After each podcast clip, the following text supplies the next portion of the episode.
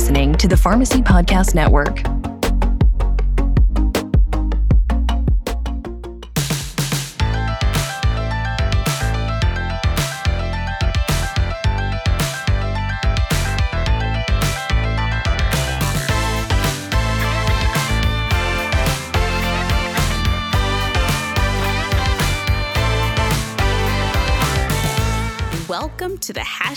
Pizza is Not Working podcast. Here to serve you up a nice hot slice of some pharmacy pizza pie. I'm your host, Dr. Candice Olushala, and this is episode one. I am so excited that you are listening to this show. It is on behalf of the latest powerful pharmacy advocacy movement, hashtag pizza is not working. You might be asking yourself, what is the hashtag pizza is not working movement anyway? I'm so glad you've asked. The hashtag pizza is not working movement is a pharmacy advocacy movement with a mission to improve corporate pharmacy operations by empowering pharmacy workers, collaborating with legislative bodies, and mobilizing advocates nationwide. This movement was started by Oklahoma City pharmacist Dr. Bled Tanoue, and she posted on August 7th, 2021, on her social media a post about the mistreatment and the abuse going on in the world of retail pharmacy. The pandemic had overly exaggerated issues that were already going on in retail, but retail was keeping a low radar on all the things that were going on behind the counter. We had been seeing these things for years, for decades, and it was the pandemic that really exacerbated the issues that we were facing as pharmacists, technicians, and the likes behind the counter. So, this podcast is on behalf of that movement. And since last August, we have been trying to raise our voices together to bring awareness to this public health crisis that has been going on long before we ever heard the words COVID 19 pandemic in the world. This movement is not just for the public at large. It's not just for the patient, it's also for the workers behind the counter. This is for everyone. This is for everyone who is impacted by healthcare in this nation, and especially through the lens of retail pharmacy. So, this particular podcast is for the pharmacy worker, the healthcare professional, the political personality, and even the patient or those that have family and friends who go to retail pharmacies who are not pleased with where healthcare is going as it pertains to the role of retail pharmacy chains. And that includes independent pharmacies as well, because this topic, this conversation is affecting all pharmacy workers, whether you're in retail or not. It affects all of us. It's for those who see the public health crisis that America is in because of what's going on behind the counter. And it's for those who want to help remedy the pharmacy profession and get the nation to a space where we get to take back our health care. So, if this is something that is important to you, subscribe to this podcast and let's go on this journey together to really gain back the health of our nation. In case you didn't know, there is a documentary that has been recorded about this movement and what's going on in retail pharmacy in our country. And it's called the Would You Like Shots with That documentary, The Fast Foodication of Pharmacy in the US.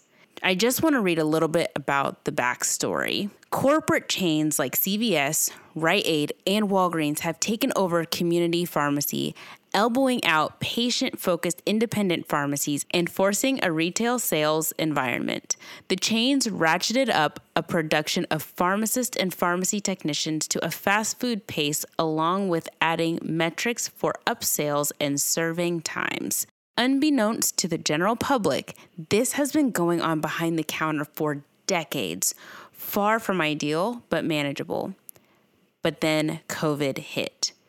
More specifically, the COVID vaccines hit. Corporate chains took on the responsibility of vaccinating the nation, skyrocketing the workload, but ignoring the staffing needs required to get the job done safely and effectively. Now, pharmacies across the country are facing unsafe conditions for both pharmacy workers and patients. The pharmacy community has been longing for someone to do a long form piece that exposes the realities of pharmacy. This is precisely what we're here to show a change with our film. So, if you want to know more about how to follow this documentary and even support financially, you can find a link in the show notes for more information. It wouldn't be an appropriate start to the podcast without giving a formal shout out to the founder of this movement, Dr. Bled Tanoue. Bled, you have done such amazing work and the responsibility that you took on for just putting out a hashtag, noticing the response across the nation for what was going on and, and the words that you put together to express the truth the way that you just took that on and you have made this into such a beautiful family, not just in the United States, but even with our friends across the ocean in the UK, and then even bordering us in Canada. We thank you. You deserve this shout out we would not be here even doing this podcast. We wouldn't be making a documentary. We wouldn't be having the voices of healthcare professionals literally across the globe getting to speak out about the truth of what's going on in retail pharmacy, how it's affecting not just those of us who have worked behind the counter, but also the patients at large. And everyone is affected in such a negative way that we need our voices to come together. So thank you for being the glue. Thank you for continuing this movement, and we are behind you 100%. We stand together in this movement. Up next is a fiery interview that I had the pleasure of doing with Dr. Jessica Mills. She is a pharmacist and a naturopath who works in her independent family owned pharmacy in my hometown, Owensboro, Kentucky. Her goal is to help people truly heal, educate, and empower her patients to keep control of their health and be a resource to all who come to her pharmacy. She takes the time to unpack the concept of the pressure to diversify services offered in pharmacies, as well as talks about PBMs, the RICO investigations, and DIR fees, which you'll get to hear her explain in further detail in this conversation. So, Jess, what pharmacy topic did you want to unpack for us today? Oh, there's so much. Um, mostly what I wanted to focus on is what I feel like almost every patient is not aware of. And that's who is really pulling the strings behind everything um, and who is setting the prices for copays, who's really driving up the cost of healthcare in America, who's dictating what gets prescribed and what doesn't, um, who's telling your doctor what you can and can't have and what medications you need to be on, who is making sure that my industry of independent pharmacy is not sustainable and who's trying to capture an entire market. Um, and they are also the same people that are causing the hashtag pizza is not working to be a hashtag in the first place, like just ruining my profession and not really focusing on patient care and not really doing anything except for just making money. Man, I hope I don't lose a contract after this. Wouldn't that be fun? Um, right. But a lot of it, and like just the control that they have, like from every aspect, whether you're a prescriber and a doctor, whether you're a pharmacist, whether you're a patient, like they control everything at this point. So if, if we're really truly not happy, and you know it keeps being brought up healthcare reform and what needs to happen for rising drug prices um, let's look at the people that are actually running the show and see if there's a reason that it is the way that it is. And then what you can actually do to help and, and what other people are doing in this industry to be able to try and actually help that.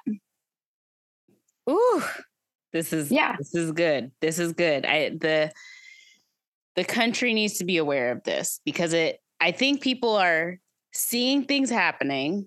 They're frustrated with the whole system, but they're not quite clear as to all the strings that are attached from mul- multiple angles and right. who's the puppeteer of all of this. Right.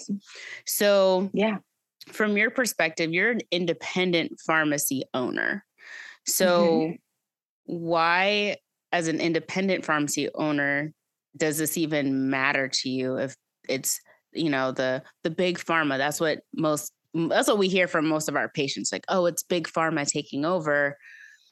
But how is this entire conversation even impacting you and other independent pharmacy owners like yourself so my parents bought. Um, they were part of a franchise medicine shop, which was like a. It's kind of like a McDonald's or a Burger King, like other franchises.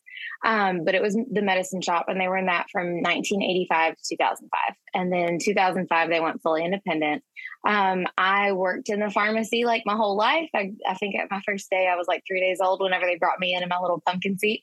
Um, and so for me, like I grew up knowing and seeing like how my parents were able to help all of the patients that they had and their relationships and and just those really really cool things that you do get to see in pharmacy. Um, because a lot of times with access to primary care people don't really have the ability to just walk into a doctor's office and be like hi look at me. This something's wrong. Tell me what to do to fix it. Um, but that's what they would do all day long. And it was never it was never like for the money. Um, there was never a ton of reimbursements. Like i grew up and I'm 34. So I grew up not really remembering people in the 90s talking about drug prices. Like before all these insurance companies and everything else, like it was not really an issue that the big pharma thing. So pharma is going to be like who's making the drugs, like the manufacturers, like the Pfizer's and Eli Lilly's and all that stuff. And then you have like this other little middlemen section, and they're the PBMs.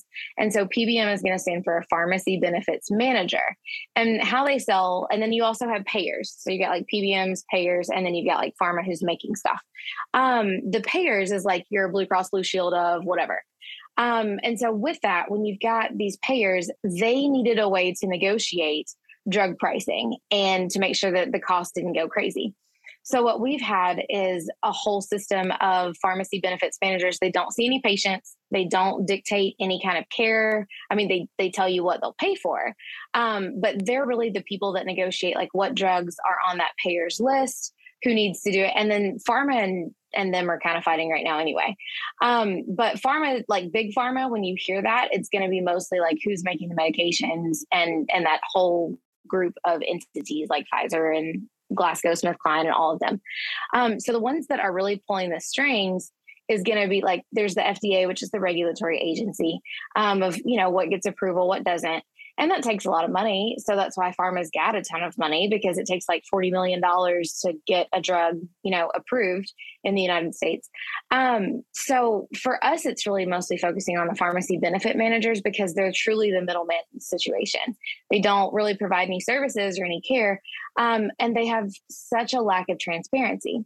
So in independent pharmacy, we've always been like a cost plus model. And you'll hear that now because like Mark Cuban opened this like cost plus pharmacy, right?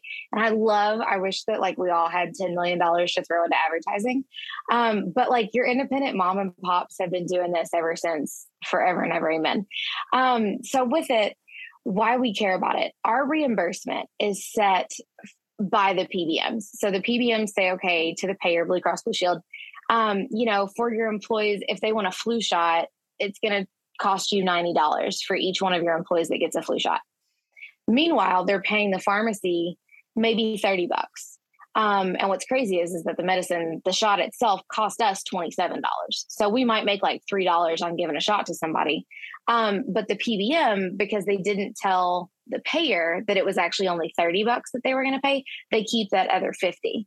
So that's called the spread. And that spread pricing that is hidden um, and it's legally protected. There are no laws in place. I mean, they're trying really hard um, to get some laws in so that transparency or the ability to see how much drugs actually cost and how much people are actually being paid for. So for us, if you've got 150 shots in, you know, a week or two that you're stopping, checking prescriptions, going out, giving shots to people, making sure that their therapy is okay, that they're not sick right now, monitoring them for any kind of side effects, making sure that everything's good and you're doing that for just three dollars um, and that's if you get paid. So some of them, it was 30 cents is what we got paid um, with TRICARE, which is like what the PBM is that has all of the veterans. Um, there's not an independent pharmacy that they're going to be able to go to next year because the TRICARE contracts they stated and they sent us this contract that said that what we have to pay for brand drugs like your insulins and Januvias and and different multiple brand products so there is no generic available yet that for all of those we will be losing at least 5% of what we have to buy it for. So if we if it cost us $400 they're going to pay us about 8% less than what we had to pay for it. Um, and then for generic drugs they're doing that minus about 50% and I can't give you the actual official numbers because that would be a contract violation um, to where they could kick me out of their network. And TRICARE is ran by Express Scripts, which is a very, very large, it's one of the big three. So there's like three players in the space, and it's CVS Caremark. Um, it's Express Scripts, which runs TRICARE, and then there's Aetna, there's all kinds of them. Um, all of your retired teachers, all of your military, your state workers, anyone like on disability, anybody that has like Medicare, all of them are really pretty much managed by big three. And then the third biggest one is Optum. Um, and then in Kentucky, we've got Humana, which has got a lot of lives here in the state. So they set the reimbursement. So if you walk into a pharmacy and you need your brand inhaler um, for your COPD, emphysema, what have you, um, and your copay is $99, the pharmacy had no way of setting that. We have to charge you by law what the copay said, and that's set by that PBM company. And so we're losing money at the same time because it's a brand medicine. So for all of us in independent pharmacy, there is no no reimbursement like it's not a sustainable model we're losing money on at least 75% of the prescriptions that we run through. So for you to come in get your prescription medications for us to counsel you make sure that it's safe make sure that like this is a good fit for you um, look for coupons if we can all of it there there's no payment for it and we actually lose money on it. So um, the denying of access to my patients like i've i've seen my parents take care of these people and their families. We're on our sixth generation of patients at this point. And now because, you know, they were a veteran, they served this country and they have TRICARE for insurance, I can't take care of them. Um, and they have to either drive to the VA or they have to do mail order. The problem with getting your medicines mailed to you is it's hot outside. It's real hot right now. Um, in the winter, it's real cold. Like, welcome to it. We live in a place that has seasons in Kentucky. So, with it, we have to make sure in the pharmacy that our temperature stays between like 55 and like 80 something degrees um, or else like we have to notify them all the drugs that we have in our storage we would have to throw them away. So even when like the power's out due to ice storms like we're in here making sure that like the medicines are still warm. We'll take them where we need to put them so like insulate them do whatever we can um, same thing with like vaccines. They have to stay in that refrigerated thing. Our refrigerators have monitors that beeps and it sends us a text message and tells us, like, hey, one of your drugs isn't being stored correctly. And it's like an emergency, drop what you're doing, leave your kids' baseball game and go. Um, what's crazy to me is that there's like diabetic strips and diabetic testing monitors and insulin and like temperature controlled medications that if they get above a certain amount of heat or cold, you, they don't work. And so is that happening? Like if they just, if the mailman left your Januvia um, at, you know, your front door and the sun's been shining on it all day and we're in Kentucky where it's 102 degrees that day, is that medicine to work for you? And so that's what I don't like to see happen is like substandard care being delivered and it's all based upon these companies. And so what's weird is that these PBMs they own their own pharmacies. So the mail order pharmacy that you're getting that from, the pharmacist doesn't know you, the tech doesn't know you. Um, they don't know your doctor's office. They can't work on emergencies. You're beholden to the mail. But the main problem is is that you're not receiving the care that you need. We don't know if your meds are going to work. So when you do go to your doctor's appointment next time and your A1C is still too high or your glucose is still up because your blood sugar is high, your diabetic medicine didn't work for you, then at that point they're just going to increase the dose when the whole time you could have just been able to go to a pharmacy, but your insurance company would rather pay their pharmacy than pay mine for delivering you substandard care and medicines that may or may not work. So that's that's kind of why we care in a nutshell is I went to school, I worked really hard, and I also love my patients and want to make sure that they get the best care that they do truly deserve. And right now, the insurance companies that are causing the same crazy conditions. I mean, a girl died as a pharmacist, like hashtag she waited. Um, those same people that are setting these metrics that are not obtainable, that are all about money instead of patient care, are the same ones that are putting us out of business. So that they don't have any of us to compete with. Like our service stands on its own. We know you. And it's absolutely so sad when my friends and when my family says, I can't come to your pharmacy because my insurance won't pay. Like in any other industry or organization, that would be a violation of antitrust and you know, Stark Law and all these different like anti competitive monopoly things. But I mean, Big Pharma does pay for a third of the spending of our government right now for lobbying. They are the largest lobbyists. Have you ever watched TV without seeing a drug ad? Um, so to me, it's it's one of those things that like there's one to three companies that are really big that are pulling all the strings, and the level of care and the amount of copays and how expensive it is for people out here um, it's just insane. And like we're here and we're ready and we want to help, but we can't get paid for it. So that's why we care. Man, this this sits so heavily with me just you know with having a public health background this was something i constantly talked about working at walgreens the number of patients who already struggle with even getting to a pharmacy which then you hear, well, that's what mail order is for. And, you know, they're, it's really more complicated than that. One, mm-hmm. a lot of these communities, you have patients who want to know who they're seeing, they want to know mm-hmm. them. They don't want them to just be a company name or just some Joe Schmo on a piece of paper that they got in the mail and saying, oh, by the way, this person is taking over. They, as a per- person, have a right to say who their provider is. So why wouldn't they have the right to also say who their pharmacist is, who their pharmacy right. team would be helping them manage their care day to day? And these these mail order companies, these mail order pharmacies are oftentimes even just sending them medications before they ever need it, like days and I mean sometimes yeah. close to a month in advance. And the number of patients where they were coming to our pharmacy getting all of their medications, and then all of a sudden, one, two, half, all of their medications have to go through the mail order pharmacy, and they have no idea why. They just bring a letter and they're like, I got this letter, and now I'm not allowed to get this medication from you guys. I have to get them from some random pharmacy that I've never heard of. And then all of a sudden they're like, now I feel like I'm losing my mind. I have six vials of insulin and I don't know how this happened. And I can't mm-hmm. call the pharmacy. I can't call the pharmacy because they had me on hold forever. And I don't know how to turn it off. I don't know how to make it stop because I'm not mm-hmm. changing how I'm taking my meds. But now I have so many. And then, oh, my doctor changed everything. So now I have like eight vials of medication and I don't need it and I didn't ask for it and they sent it all early and I don't I, this is too much like what is going on so it leaves a lot of people confused it leaves a lot of people frustrated it leaves us frustrated that are in person that could literally facilitate this within minutes you know mm-hmm.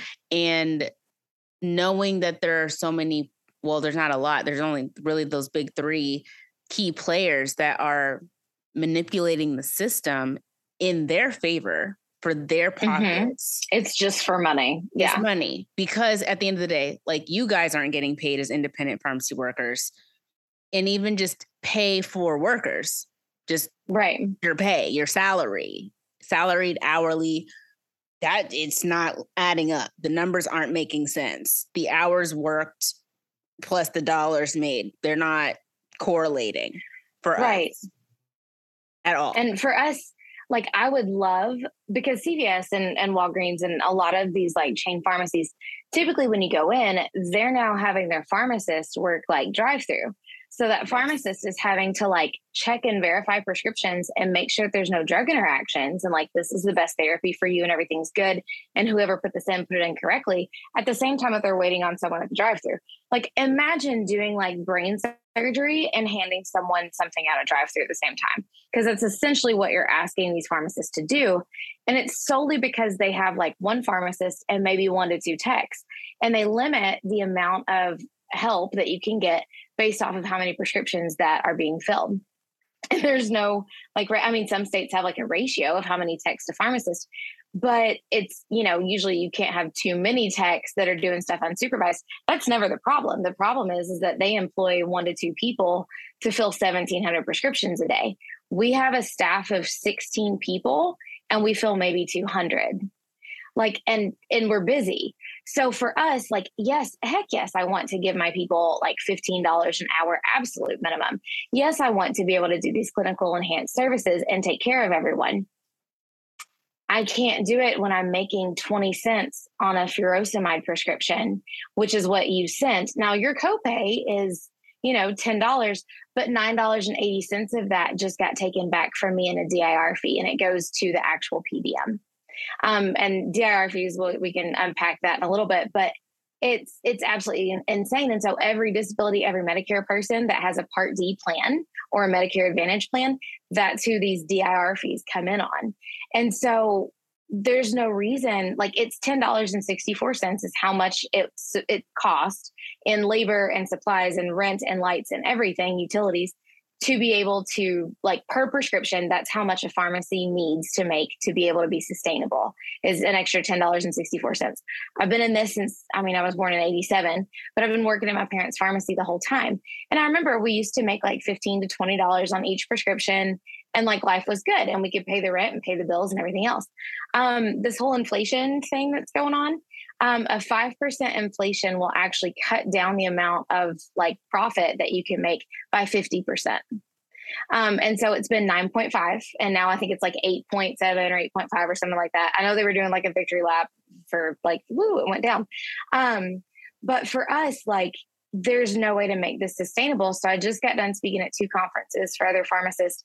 And like the vibe in the room is we know that there is no money in dispensing medications in America anymore. The whole plan, essentially, of anybody that's in there is can we do point of care testing like rapid flus and rapid streps and COVID testing? Can we do vaccines? Because Medicare did put out like a you're going to get paid $30 for giving any of these shots. Like that's what the new Medicare rate is. Um, and so we're looking at ways to diversify what we are. Like every pharmacy is trying to become an urgent care at this point um, because there's no money in dispensing medications. And these companies, I mean, we're just at their mercy. There is no contracting, there's nothing that we can do, um, even though there's more still independent pharmacists in the state of Kentucky than there are chain pharmacies.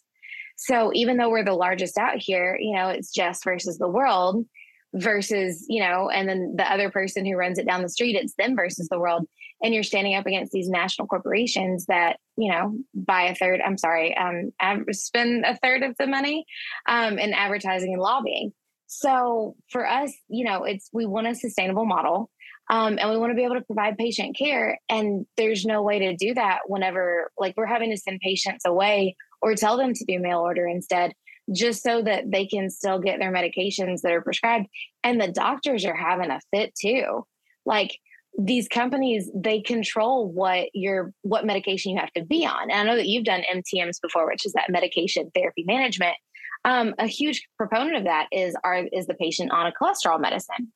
And it's because if they aren't, they will, they have these little things. And it was from, I think, Obamacare when like 2012, when outcomes based repayment was a thing. And it, like the idea behind it was great, but these companies that control everything kind of shifted it. Um, and so now, like, you have to take this one kind of cholesterol medicine, even if your numbers are okay, but if you have diabetes or something else, um, and they will take up to $10,000 away from your pharmacist, from your doctor, if you don't take it, even if you've had reactions to it. Like it's really gross. Um, and they're saying, you know, if they're diabetic and they've tried metformin, you know, five years ago and it didn't work, but now you have a new insurance. Well, this new insurance company, they want to make sure that you've tried metformin on their watch. And so you get to try it again. So you're wasting like, you know, at least 30 days trying a medication that's never worked or caused like permanent, really bad stomach pain for you and like intestinal permeability issues all because they don't want to have to pay like for Januvia or for a medication that would actually benefit you that you've been on, that you've been stable on. And so the doctors aren't really liking the fact that they can't provide the patient care and the best medications to their patients, all based off of what an insurance company wants to pay.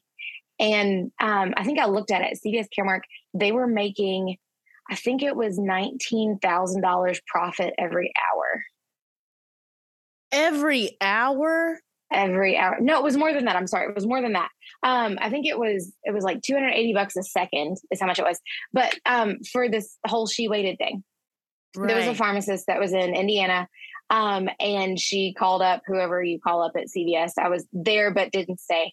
Um, and basically, she was like, Hey, I have chest pain. Like, I feel like I'm having a heart attack. Something bad's going on. Um, and her manager person said, Well, if you leave, then it's negligence and you're fired and you don't have a job and we can report you and all the things. So she stayed and she died of a heart attack in the pharmacy. Um, which is absolutely insane. Like you should never have to go in and like be worried about having to give chest compressions to your coworker that just passed away because they weren't allowed to leave. So when I looked at it, because it was incredibly moving, CVS for what they pay pharmacists, they could have um, had 23,000 pharmacists cover that one hour. That's how much profit they made was to pay 23,000 pharmacists at the rate that we pay our pharmacists because independent pharmacies pay our people more um, like our technicians, our pharmacists, our everybody. Um, we they could have paid for 19,000 pharmacists for that 1 hour that she should have been allowed to leave due to her medical emergency. And so the amount of money that they make and the very next day the CEO of CVS Caremark goes on an earnings call and starts bragging about how much profit they had made to her shareholders. So like it tells you everything that you need to know like why is there a heart like the irony is that there's a heart on our logo. Can we talk about that? Mm. Um from like you're literally stressing out these people so much with metrics that are unobtainable. Like wait on the drive through but also check prescriptions. Also this one needs a covid test and that one needs a vaccine. Like we had a cvs here and it's not the staff's fault. Like we all went to school. We all wanted to help people. We that's why we do what we do. It's not for money. It's not for notoriety. It's not for anything we just want to help our people. And so you know they're putting you in this incredible position that no one's able to live up to and it's surely just for money and they don't hire enough people to work um, to be able to, to do the job safely. And they're risking patient safety all for money. And like they don't have any so there's rico investigations against them. Have you seen the ricos? No. Please unpack the rico. What is okay. rico so and rico is racketeering racketeering oh i wrote it down racketeering um influenced um and corporate corporate organization, organization act yes. So yeah. it's what they like what the government made and used to take down the mafia Ooh. which is hilarious. Like that's where rico came in. Okay. So yes this, this is interesting. Right. So that's where it started. So there have been rico investigations multiples against all three of the ones that we had talked about all three of the pbms multiple rico investigations and what do they do write a check send it off, and the federal government lets them stay in business. That's it.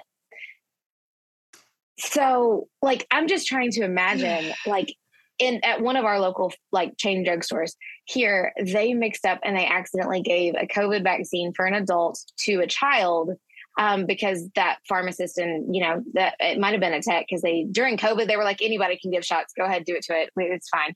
Um, they mixed up the flu vaccines and then the parents were getting COVID shots as well. So they gave a COVID shot to I think a four year old and a five year old, and both of them ended up in the emergency room and in the hospital with myocarditis. Um, I'm trying to imagine being a pharmacy still at that point like what where is the board of pharmacy where is like the patient you know, lobbying? Like, where is patient safety in this? Where is good outcomes in this? Because I haven't seen it. Um, and it's, I'm not throwing shade at anyone. Like, I understand COVID was crazy for everyone, for us in healthcare. Just pray for us. We're not okay. Um, but basically, like, how do you, how do you not hire people the next day when you notice that like those two little kids, like they might have permanent heart injury for the rest of their life now? Um, and it was simply because they were understaffed and because those the staff that was there that did show up um, they didn't you know have the support that they needed and they had impossible metrics. So people's lives are being harmed um, people are being hurt not just the pharmacists that are dying of a heart attack because they're threatened to not leave their work um, but also the actual patients themselves. And they were coming in to not get sick and now the kids are in the hospital. So you know how they're still a, able to open doors I'll never quite understand um, with all the regulatory boards and that kind of stuff, but they do write really big checks. Um, So I guess that's that's how the regulatory agencies handle it is always fines. But I know that if we made that mistake, we wouldn't still be here. So um, it's hard to watch in healthcare when people are are forcing patients because there's no other word for it. It is forcing, um, forcing them to go to a place where they don't have a choice in who their pharmacist is, who their provider is. Um, you know, the quality of what's going on in the back. You know, did they get to check this, or were they too busy answering a question and giving a dog treat at the drive-through? Um, you you see that and you see the substandard care that's being given and you see the substandard resources that are being provided to the people working at these organizations and i mean they they bust up unions like you can't unionize in this you know whole thing and i don't know if that would even save anything at this point no one does um so it's just it's hard to be providing a better service in america and being forced out of business by someone who's doing less and making more yeah. This is yeah. Ooh, this this is very irritating to know that money says that much at certain mm-hmm. levels mm-hmm. while money is practically non-existent in other levels, right? And it just to be frank, pharmacy has basically become slave labor. That's what mm-hmm. it is. It is slave labor you have people who went to school for a long time and like you said we we were taught to exercise our professional judgment our autonomy to make sure that the person in front of us that is entrusting us with their care gets the best care that we can provide them. And when we don't know, we rely on our colleagues and friends to team up and say, Hey, I have questions. Can you help me make sure that this patient still gets what they need? Right. And the fact that money and these very daunting, bogus metrics have completely taken that from the world of pharmacy. The lack of staffing, the understaffing is ridiculous. And the push right now to make it sound like it's just the pandemic's fault. That yeah, there's not a shortage of pharmacists. Right. No, we're out here. We're, we're out, out here. here. We just don't want to lose our license. And so, right. like, if you can't find an independent, I mean, how many people left during 2020 because of like the crazy metric? And so the metrics is like you have to get um, every voicemail every 15 minutes. Like make sure that you clear out your voicemail queue. Or how many times did your technician type in take, T A K E, instead of put T? Um, like what short codes were used. And that's what these companies are using as metrics um, and how many flu shots did you give? And how many CarePasses did you sell? Because if you don't sell 30, you can't work for us anymore. Um, Walgreens so, is like, uh, they have this, it was literally the month that I was leaving. I think that they had implemented some kind of like Walgreens card for patients and like how many people mm-hmm. did you get mm-hmm. to sign up for the card? That's a metric. Yeah. Or how many people did you get to do autofill Mm-hmm. Or how did how many patients did you get to do 90 days? And if you don't meet a certain number, or if you don't get them to sign up for the specific program, someone comes into the mm-hmm. building and they have a talk mm-hmm. with you, the store manager, the pharmacy manager, the team. You need to get it together. And we're like, there, there are other things going on that are so much more important than getting 175 patients on this particular card. Like yep. their life. Let's talk about And that. it's not and it's not even like that was one of the things in my rotation um, for CVS. I did like an administrative at my MBA at the same time as my pharmacist degree, um, which by the way, we're doctors. Like it's not that we just went to school for a long time. Like we actually have doctorate degrees. It was hard. Um, and so for us, like a lot of debt, a lot of everything. But um, I did a CVS rotation where we were like administrative. So we were like following around the district manager. And in Louisville, there was 19. And so every Friday, me and the other student that had that, our job was to call these stores that had low performing metrics that we called the low performing stores.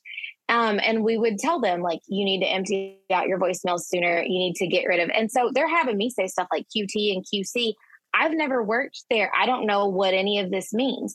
So they have literal pharmacy students calling and berating these like actual pharmacists that have been practicing for 10 to 15 years. That was our assignment. And so one guy, he called me out on it and he was like, Do you work here? And I was like, No, I've uh, like full disclosure, no, I have worked at my parents' pharmacy. Like, I know nothing about your all's cues. And he was like, So you're telling me that CVS administration, my district leader and district manager, is having a pharmacy student who knows nothing about CVS policies call me on a Friday and tie up 30 minutes of my time to tell me I'm not doing good enough. And he was like, So do you have any suggestions? for improving, I was like, ah, go work for a hospital or an independent, do right. clinical pharmacy. Like yep. that's the only thing that I've got for you. And so he was like, well, that tells me everything. And I think he quit like literally the next week because wow. he's like, and this was 2014, 2013. Um, but no, like there's no, there's no metrics for public health like what is your a1c lowering? And what is your you know blood pressure control look like? And so for us we have um, we just started doing a program through the university of kentucky and through the kentucky department of health. And it's not something that we're getting paid for. Like they have like a little grant kind of thing to see if it's going to work. Um, but last week i sat through like a three hour training. And so what we're doing is we're trying to identify patients that have hypertension or high blood pressure but they don't know it. And so our target population, since we have a medical practice next door, is parents that are coming in that are like 34, 35, um, you know, have kids and coming in for the well child check, but they themselves haven't been to a doctor for like five or six years, unless it's the, you know, OBGYN or something like that. And they're not checking blood pressures really there unless you are pregnant. So we're trying to identify that, but that's something that we're choosing to do because we feel passionate about it. That's not happening at grocery store pharmacies or at chain pharmacies or anywhere else. We're just doing it because we wanted to work with other people and we wanted to provide the best care that we possibly could. And if we've got someone like they gave us cute little hearts and all the fun, you know, like visual models that we could show people and really being able to educate the amount of people that come in here that have a prescription for a glucose monitor and for testing strips. They don't even know that they just got diagnosed with diabetes. Like they have no idea and they're like well what's the number supposed to be? Well how do i use this? Like i've never done and we don't get paid for that. And it's you know in kentucky we have a law that says that like if a pharmacist provides this education they the payers have to pay us that same rate that they would like a nurse practitioner or someone else. But the problem is like all of us are too busy losing money on medications and dispensing it to really be able to do that. And then these payers were trying to get credentialed, and everyone's like, You're a pharmacist. We have no idea how to do that. Like, what, what does this look like? So the system's not set up to be able to reimburse us for the services that we've always done for free.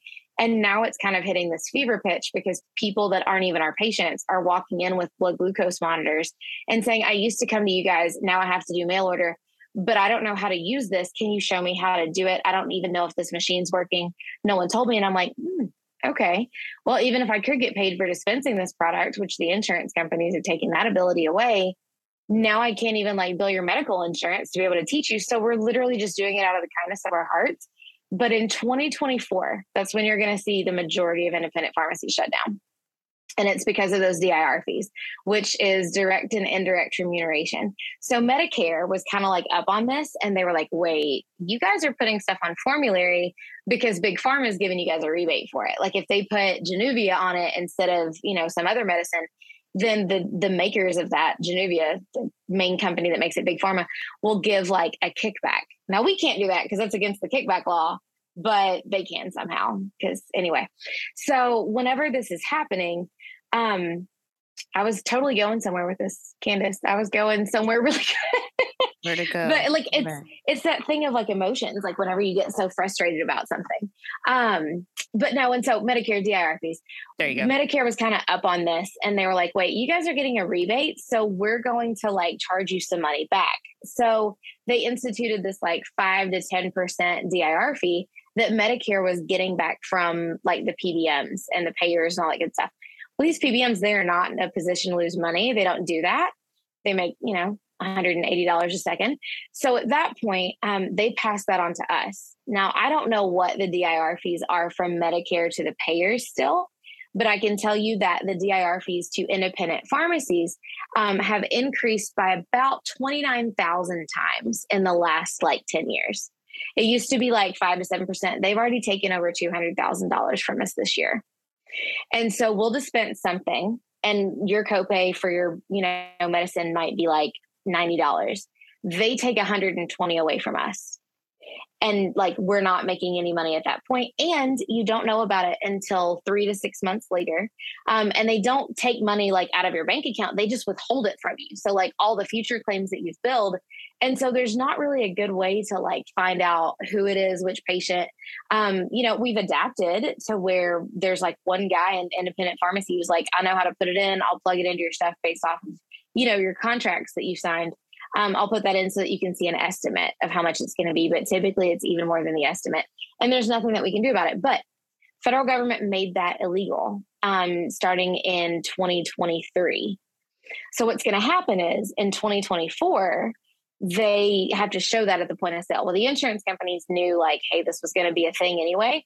So that's why they started writing those terrible contracts like what TRICARE did. Um, and they're just taking all the money that they had in DIR fees. They're just showing you what that actually looks like on contract now. And everyone's like, oh, that's gross. No, I'm not going to do that.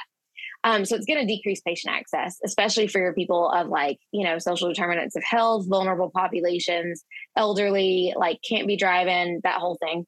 Um, so what's going to happen is that in January and quarter one of 2024, we're going to have all these retroactive fees that we're still paying because they collect it three to six months later. And then we're also going to have these terrible reimbursement rates for the new contracts. And so, like, there's not going to be any money. Like, everyone's just going to go out of business. And so, I have no idea what the first quarter of 2024 looks like. And so, you have a whole profession that is trying to pivot right now um, and try to figure out, like, what cash services can I do or what what can I do at this point to be sustainable and still be here. And so, when Mark Cuban gets involved and Amazon gets involved, um, now it's like this cost plus model, but they don't take care of anyone that's under the age of 18 they can't do any pet meds. They don't do any narcotics. Um, the DEA just fully funded themselves again. So, you know, all those new IRS agents, there's new DEA agents now too. Um, and so, if you happen to have pain, you know, how dare you, um, and need medication for that, now there's certain stuff like we're just dispensing naloxone to everybody that's a pain patient. Um, one, because we actually educate and we want to improve access for that to prevent overdosing. Um, but two, like they're coming in and they're finding the heck out of everyone. They have sued everyone. Like the state of Kentucky just got $483 million when the DEA and the state of Kentucky sued all these different states got together and they sued McKesson, Cardinal, and Amerisource. All that those people are, those are just warehouses where drugs are sitting. And that's who sells their drugs to pharmacies. And so they were sued $26 billion collectively nationwide and Kentucky's cut of that was 483 just for selling drugs to pharmacies that people actually had a legit need for and doctors actually wrote legit prescriptions for for their role in fueling the opioid crisis. And so it's going to be harder to get the meds that you need. It's going to be even more expensive because these companies don't lose money. And when they stop taking $200,000 from me every eight months because I'm not here anymore, who do you think they're going to take it from next? Because they already took $120 million from the Medicaid program in the state of Kentucky last year. Um, so who are they going to take it from besides the state and the and the actual patients themselves? Because um, they're not in a business of losing money, and they're coming after your primary care doctors because that's what their next move is. Is they're putting telehealth kiosks and minute clinics and all of these things. And I don't know if they're trademark terms. I'm not saying that you know one is worse than the other. Um, but now they're, you know, and GoodRx was doing the same thing. GoodRx takes money from us too. They were like the first ones in the game, um, but they saw that pharmacies would still take it, and they were like, wait, we could do it too.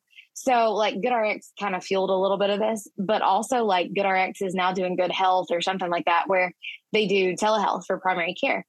I'm I'm all here for telehealth. I love it. It's great. COVID changed the game on it but sometimes you need to listen to those lungs like sometimes you need to look in someone's ear and have a trained person doing it and not a parent sitting at a kiosk where their kids kicking and screaming and flailing around so i, I don't see healthcare getting better and i thought after 2020 and, and, you know it still feels like march the 9000th of 2020 to us um, i really thought that we would care more um, I really thought that the mm-hmm. government would step in and do more. And you can't regulate your way out of greed. I understand that.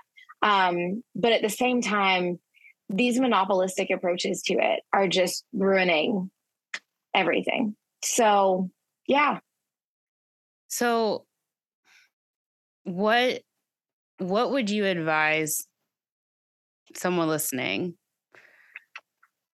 if it's a patient, someone who has a loved one who gets medications, or even a pharmacy student, a pharmacy worker, a, an intern, a, a pharmacist, what advice do you give people to act now in helping to change the narrative, even if it's just a little bit? So acute advice versus like how to help and movement kind of stuff. Um, one, if you're getting medication, like know what medications you take, um, know what it is that they're for, know what it's supposed to look like. Usually on every label, there's going to be like the imprint of what the pill is supposed to say and what color, especially if you don't have the ability or the option, which you should, um, to be able to know who your pharmacist is, know who packaged that medication, know anything about it. Um, look on there for the imprints, make sure it's the right thing. And if you have questions, don't take it, call someone and talk to someone. Um, if you can't, you know, get someone on the phone, walk into a pharmacy and be like, hey, can you look up this pill for me? Um, try to probably do that at some independents because I don't know if, if very many CVS's and Walgreens have a lot of time to be able to do that. Um, be nice to your pharmacy workers and everyone in healthcare. It's been a heck of a two years. Um, and we're working with some stress that's placed on us from administrative and regulatory burdens that the general public doesn't know about. So be good humans. Um, and really like our our goal is to educate and to empower people to really take control of their health. Like that's the whole vibe with us. Yeah. Um, so being able to like before you give your kid a medicine, make sure that like it's the one that was actually prescribed because there's a lot of medication errors that do happen when people don't have the time and the support to be able to check and make sure that everything's good. Um, and if it seems, you know, a little bit off, something's weird. And I mean, they taught us that in pharmacy school, like do your common sense check. If it doesn't, you know, if your kid doesn't need 30 mLs of a you know steroid liquid um, always ask and make sure that a mistake wasn't made. So that would be like acute advice like to care for you and your and your people. Be good humans and double check and make sure everything's good. And like really learn about your health and why you're having to take this. Um, as far as how to help um, it's hard to to change an industry that has all the money in the world. It's it's hard like the powers that patients and pharmacy owners and pharmacists and pharmacy workers and students that everyone is up against i mean they fund everything. So the powers that there are they're pretty big. Um, i think the first thing is that every state has a department of insurance. And so being able if if your medical insurance tells you and your prescription like pbm insurance tells you that you have to go here have to go there there's a, a law that says any willing provider and so you could call up the Department of Insurance and you could say, Hey, I am being forced to go here against my will. What can you do about it? Um, if you have employer sponsored insurance, talking to your employer HR person and say, Hey, I don't like the fact that we have to go here, that we have to go there. Um, is there not some other option? That would be a choice. Um, I wouldn't really look too much at the GoodRx stuff, but with it, there's some other companies that do actually not penalize pharmacies that also save people money. Um, like AxRx is a good one. So go into like your independent pharmacies, go into, you know, your places, take us some cookies if you want. Pizza's not working, but cookies might. Um, I'm crying. Right. Yes. Um, so, but with it, yeah. Um, so ask them like what the resources are. For us, we just rolled out um, because Medicare Part D and the Advantage plans, like the copays for this stuff, they're charging twenty eight dollars for a generic. We make the cheapest generic drugs in the world. Like they're here. So before your doctor has you on a brand medication that costs a ton of money, ask if there's not like a generic or something that doesn't drive up the cost of healthcare and doesn't take more money out of your pocket, that could also work for you. So, and not from like a really crappy, like, oh, I don't know if you're doing the right thing, but just like, hey, that's a brand drug that's going to be pretty expensive. Is there a way that like we could do a generic or try something different to see if it could help us? Um, I think if pharmacists could transition to medication like therapy and optimization, instead of just managing your meds, like if we could optimize it, like how many people are diabetic that don't take, you know, metformin? And if it did cause stomach upset, did you do an extended release formula? Okay, well, did you know that there's a compound that's like a cream that you can put on that's also metformin that can help?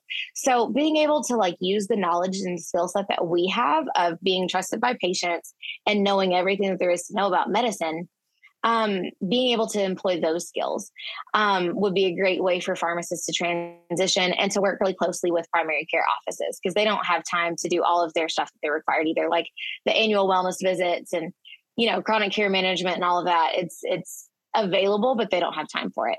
So having us really being able to get involved in that, if I was a pharmacy student um, or an intern or somebody like that, I would look really heavily at being able to be a consultant pharmacist, um, going to primary cares, getting familiar with like annual wellness visits, chronic care management, remote physiological monitoring is a great time um, being able to look at how to have actually great patient outcomes um, and really just educating yourself in what kind of a value you bring to a primary care office. They did a study, um, and I think they said that that adding a pharmacist into a primary care increased the revenues by sixty-seven thousand dollars in a year. So, like, you can actually also get really great customer, like, or not customer, but like patient care, all that good stuff, you can actually help them. And then if they had someone in there that was really trained to the pharmacist level about your medications and how to optimize that, um, you wouldn't have to do the prior authorizations and all the things. So talk to your doctor about if that brand medicine is really, really what you need. Um, and then look at cost plus pharmacy options. And so that can be your independence. Um, Mark Cuban's company, they've got, you know, an online thing. So it's kind of cool because instead of having to call around and ask about it, you know, you can see what the prices would be on there. So it's very transparent. Um, but talk to your employers and talk to, you know, the Department of Insurance. Call the number on the back of your card and say, hey, I don't want to go here. I want to go to my pharmacy and I want to have a relationship with my pharmacist. That's what I want to do. Um, and so with the Department of Insurance, you can always say, hey, my, I feel like my health is being endangered. Like they're not doing what you know needs to be done. Um, and then i think for us as professionals being able to stand up to it um, and just be like no we're not willing to do it. Like you've seen the store closures. You've seen you know how the board of pharmacy reacted to you know if they're doing something unethical now a pharmacy is able to you know be sanctioned and to be disciplined. Um, but i think continuing to put pressure on the companies that are doing this for metrics. And then like tell your friends tell your family. Everybody talks about health when they're outside. Like when you're out eating at some restaurant like i can't go anywhere without hearing somebody talk about well my diabetes or my this or my that. Um but no there's coupons that you can use. There's all kinds of stuff. So i would say getting involved in a cost plus pharmacy um, option model if you take generics do we really need to take the brands get with either a pharmacist, talk to your doctor, talk to somebody about the medications that you do take. Um, and then for me, I'm also a naturopath. So we focus a lot on, you know, is it diabetes? Is it because of pancreatic insufficiency and your pancreas doesn't make insulin? Or is it because your digestion's messed up and we don't have enough, you know, stomach acid and we've been on a proton pump inhibitor for 12 years? Um, or is it more we have insulin resistance to where your tissues have learned to not care? Cool let's tailor that and let's fix that the way that it needs to be. Um, so for me i really love like pharmacogenomics and seeing what drugs are going to work for you based upon your dna i don't know why we don't do that every time like a child is born like just get a basic genetic panel. It's like 20 bucks now the state pays for pku like why can't we just learn about their methylation capabilities when they're born? Um, that would be kind of cool. And so I think there's going to be some really cool stuff. Unfortunately, from the public health perspective, I don't think that it's going to be available to people who can't pay for it. Um, and it's because of the system that these insurance companies have set up. And I think that's the biggest travesty to this is that's really the issue that I have with it is that people who can afford good care are going to get great care and people who can't afford great care are not going to be able to get it. And that's what bothers me the most is that in in this country you would think that with all of the support pieces that we have in place there would be something that could be done so yeah. I think just be loud and be vocal and advocate for it and say, hey, like, here's what I want. You want your certain doctor, you want your certain pharmacist, you want a certain level of safety and a certain level of care given to you when you get your medications. And you deserve that. Like, that's a fundamental human right. You should be able to take medicine in the United States without worrying about if the pharmacist had a heart attack afterwards after they filled it um, or if they were too distracted at the drive through um, also don't support businesses that undermine entire professions that would be my other one yeah mm. wow jess thank you so much for taking the time to unpack and dissect this topic for us today.